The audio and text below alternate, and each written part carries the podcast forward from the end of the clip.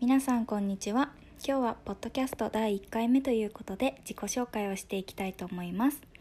これまでポッドキャストや SNS は見る側聞く側だったので自分が発信する側になるなんて思ってませんでした。でも振り返ってみると私がこれまで実際会ったことのない方から気づきや勇気さまざまな情報をもらうことが多かったなと感じました。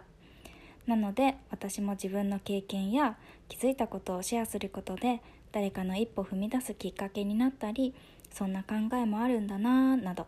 お返しできるものを持ってるんじゃないかなと思い発信していこうと決めました。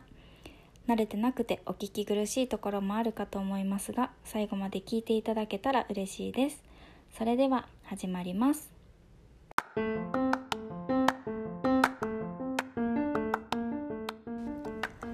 こんにちは。改めまして千尋です。今回のエピソードでは私についてお話ししていきます。鹿児島の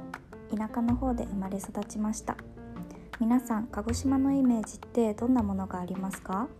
よく初対面の方に鹿児島出身だと話すとお酒強いんじゃない？と言われることが多いです。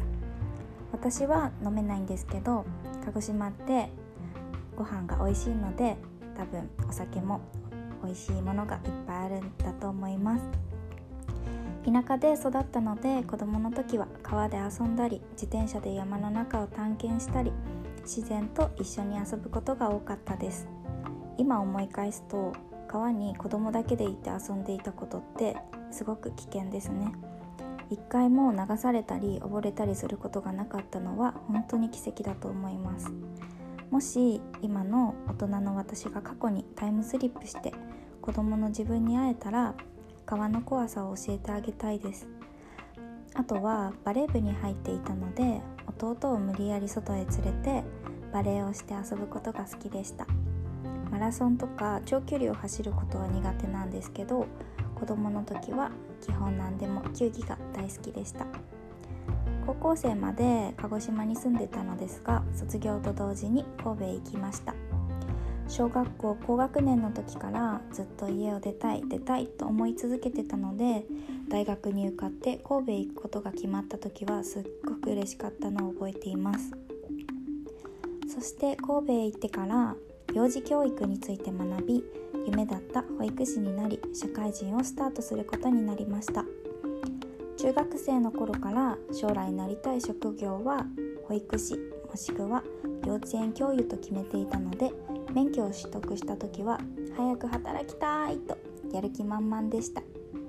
それから社会人4年目か5年目の時に英語が話せないんですけど思い切ってアメリカへオペア留学というプログラムに参加しました。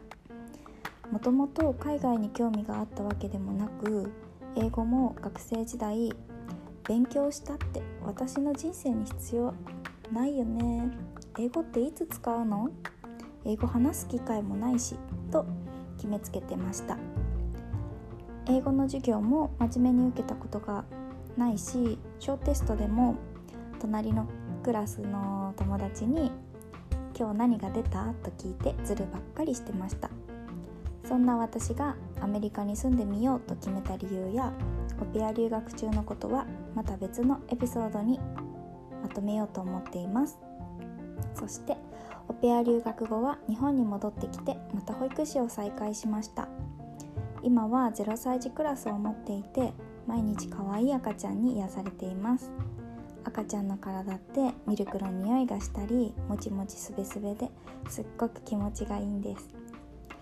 ざっくりなのですが私が歩んできた人生はこんな感じです。もっとお話ししたいのですがいろんな話をまとめることが苦手なので第1回目のエピソードはこの辺にしたいと思います。また是非これから発信していくエピソードも聞いていただけたら嬉しいです。何か共通することだったり興味を持った方は是非遠慮なくインスタグラムの DM からメッセージください。それではまた次回のエピソードでお会いしましょう。またね